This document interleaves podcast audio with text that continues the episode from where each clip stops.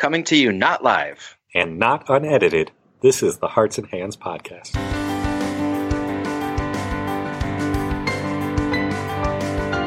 In episode 12, we talk about creating a welcoming atmosphere, and we talk with Carissa Nelson about using your space intuitively.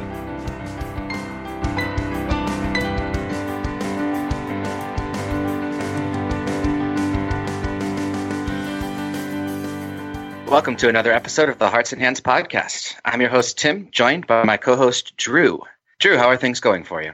Pretty well. Working through a kind of period of transition here as we're working on calling a new pastor and everything, and, you know, preparing for the possibility that we might have a, a period of a vacancy and what that looks like, especially from the point of view of, you know, still we might have some new people walking through the doors or some people that are coming back for only the second or third time or whatever, and just what does it look like to be welcoming and to be to reach out to those people when we don't have a pastor who's standing right by the door doing that for us. Um, you know, we do it to a certain degree already, but it, you know, it's just got to look different if you don't have that pastor to fall back on. So we're assessing kind of as a, as a congregation how to best go about that in an intentional and effective way. Yeah, I think that's a very important idea to make sure that you have someone or something that's welcoming right away. Because if someone walks into a building and they don't see someone, they might not realize that they're in the right place or the right time. We're actually going through not a vacancy, we're going through a similar idea of what can we change to when people walk through our door in order to make sure that they feel welcome right away. And one of the things we're talking about is going away from just the typical idea of greeters that are standing near the door saying hi and ushers that are handing out bulletins at the entrance to the sanctuary and going through more of a welcome team idea or like a host team idea where you'll have people even outside which might not work so well for us in winter because it is literally frigid. But um, having people outside and inside and just saying hi welcoming them in identifying visitors right away, leading them right to our welcome center where they can get more information before even stepping into the sanctuary for the first time. So I'm not sure if something like that would would work for you at, at your church or not. Yeah, and I think certainly something that doesn't always spring to my mind right away when I am thinking about this, um, but that came up when we talked to Carissa this week was how your space and your even the flow from your front door to your worship space or and through your lobby and all these different things how that can affect both how someone feels welcome but also just how easy it is for a person to actually get into your worship space or know what they're supposed to be doing. So we've got some great thoughts from carissa so let's go ahead and listen to those now. Today we're excited to welcome carissa nelson to the podcast. Welcome carissa. Hello Carissa, for our listeners, could you explain a little bit about who you are and what you do? Yes, my name is Carissa. I guess I consider myself to be a designer because I started out in the world of architecture and have moved into some related areas as well, especially graphic design and illustration.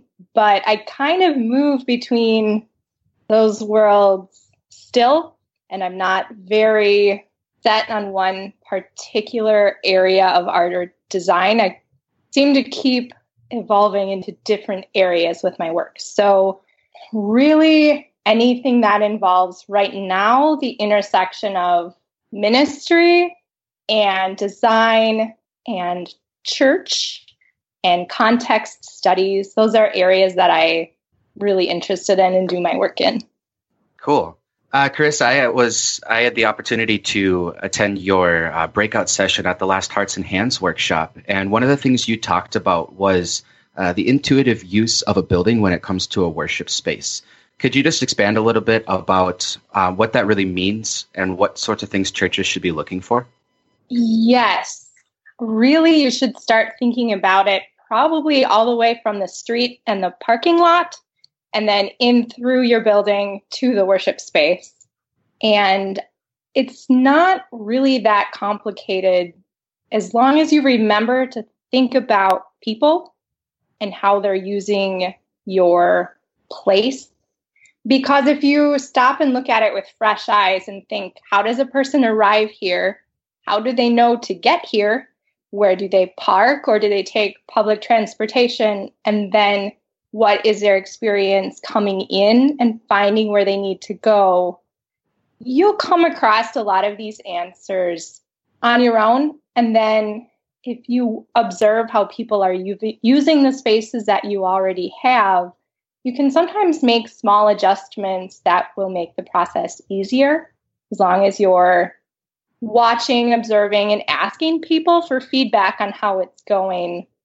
That can just make the process of being a new person coming into a place a lot easier and help them to understand what's going on. And the reason you would bother is because they can tell that it's important to you that they are there.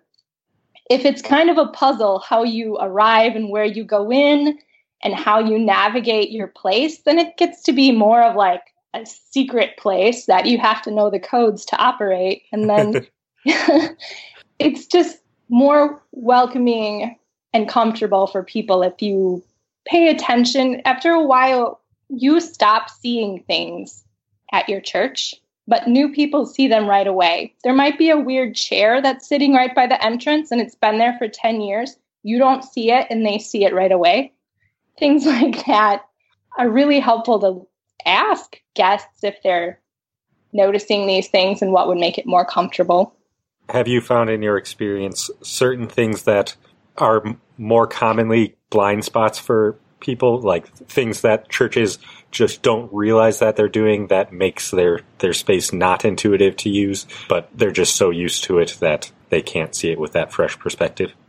There's there's a couple different ways that are common. One is the entry sequence into a building. If your building is older and you've added a parking lot towards the back of the church, then the entry sequence isn't how the building was originally designed to go. A lot of older churches have the main entry on the street, but most people don't enter it that way.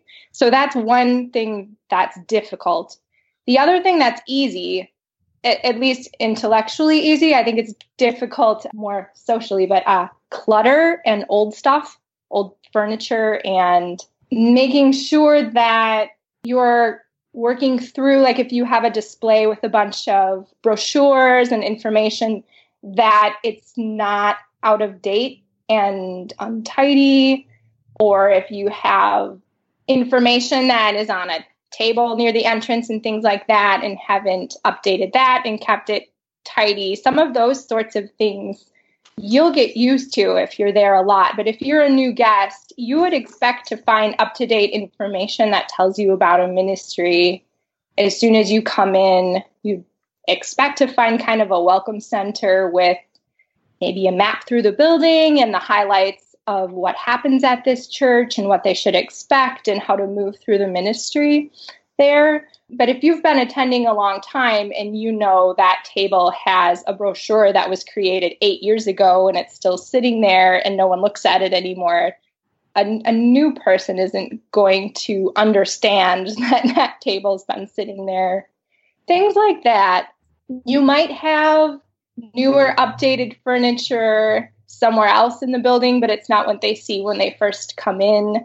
That just gives a different feel for them about if you're putting your best foot forward and bringing your best to church. It's good if they recognize right away that they're welcomed and that this ministry is important to you and that you really want to share something really great with them. Yeah, that's a great thought because the main idea is we want to get them, you know, in the pews or in the chairs and and hearing that that message. But if someone's turned off simply when they walk in, it's kind of hard to keep them coming through. Yeah, um, especially if they have to navigate through a series of rooms or hallways to get to the sanctuary in the first place. If they haven't arrived at the right time, that can be uncomfortable too. If they arrive too early and there isn't anyone to talk to them or there's no one around, it's hard to figure out where to go. Or if they get there too late and it's kind of crowded and the greeters are gone, they don't know how to time their arrival based on church culture. So that's something else to think about too. Is it easy for them if they arrive late or early to just come in and sit down and get into what's happening in the service. There's a growing number of churches that are using a non traditional church building. Uh, maybe they have a, a, a, flexible space or they have a rented facility. Uh, what sorts of tips and pointers would you give for someone when they're first setting up, especially if it's a rented space, to make sure that when someone walks in, they know exactly what's going on? Okay, this is exciting for me because I've done this. you have a really cool opportunity with a rented space to set it up exactly as it makes sense. So, one thing is having a welcome space right when they arrive. So, if it's like a conference room, to have a welcome table near the entry where you have greeters and all of the information about your ministry and your worship holders and things like that and then also keep in mind you you are going to need a space for the mamas with babies to stand in the back or to be able to move in and out of the room easily. So don't crowd the back of the room too much.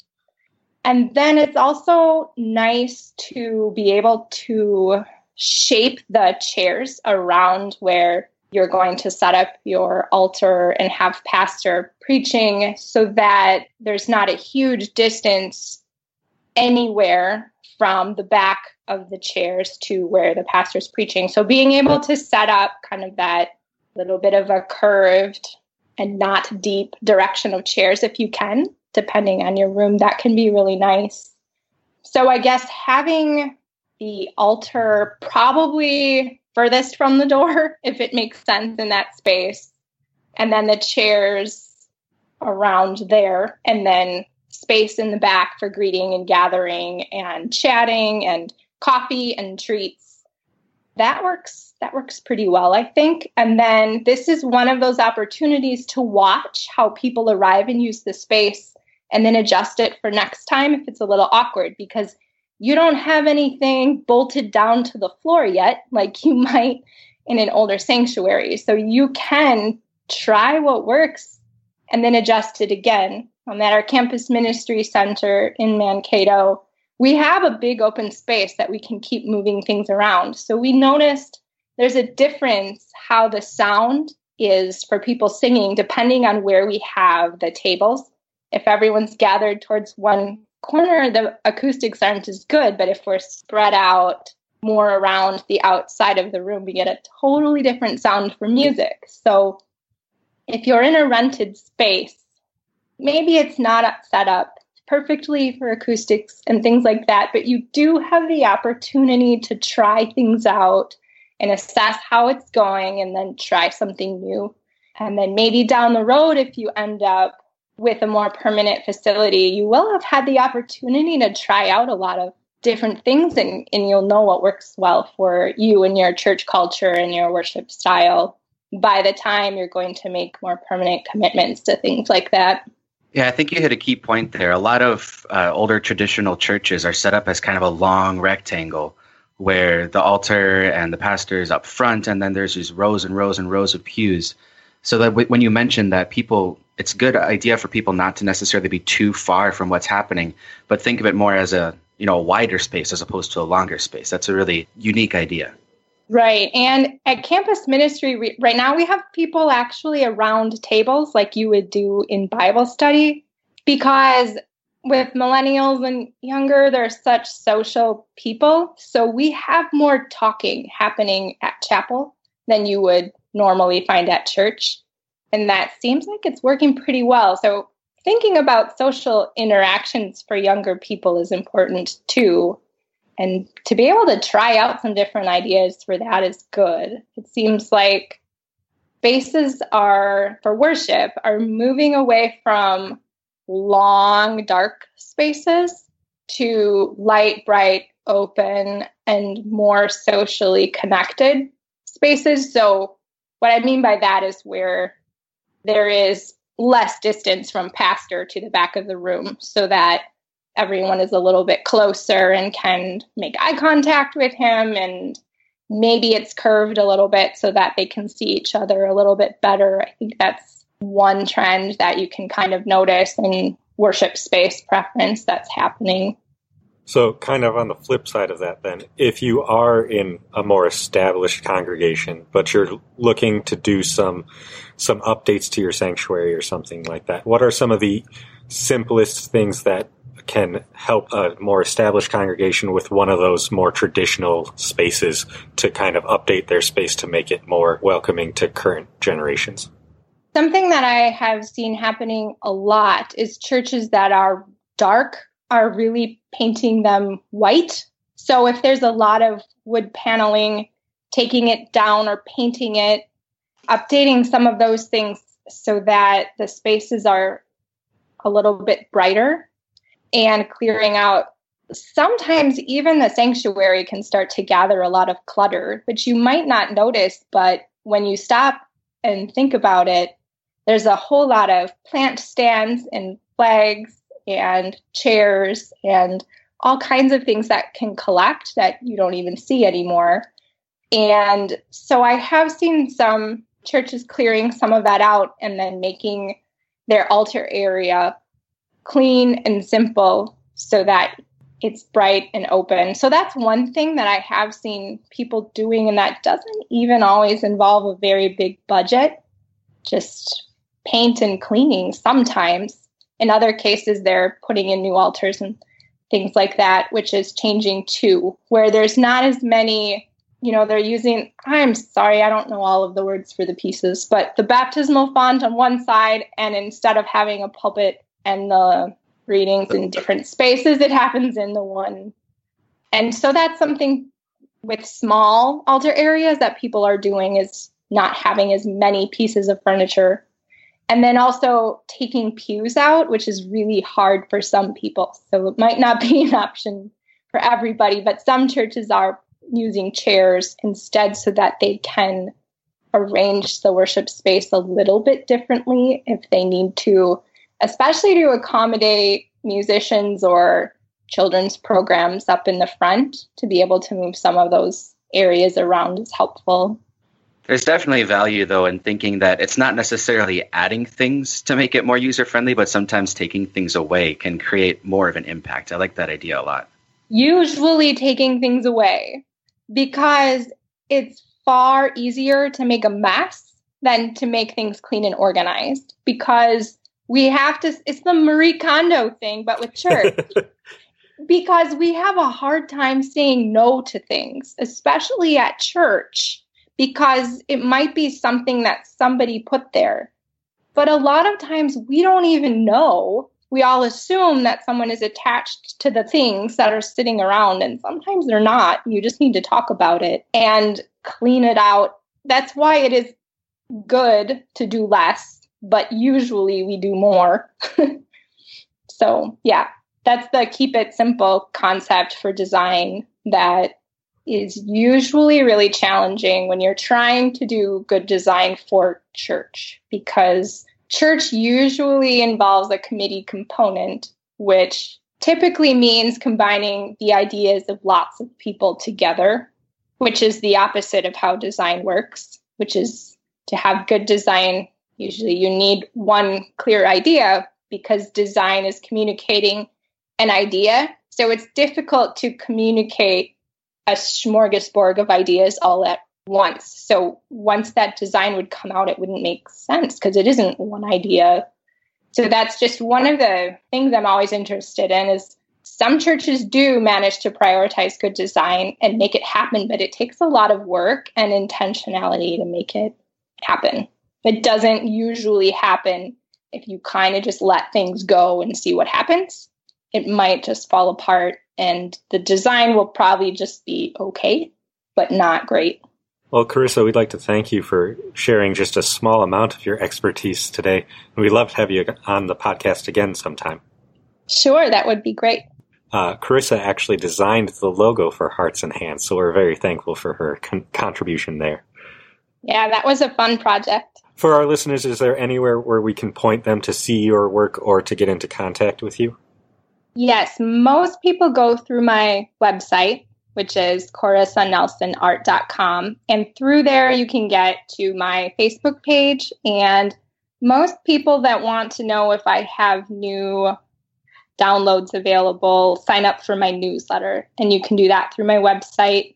Most people that want to contact me and ask questions about design tend to use the contact form that's right on my website. My email's on there too. All goes to my email inbox. So I'd love to hear from more of you. It's fun to have interaction online with people and to collaborate on ideas. That's that's fun and it really helps enhance my designs. Well, Carissa, thank you so much for joining us today on the podcast. It was a pleasure having you. Thanks for having me. What I loved about that conversation with Carissa was it tackled something from a creative perspective that most people wouldn't think of as a creative field. If you have other out there ideas that you'd love to hear us talk about or love to talk to us about, we'd love to hear those.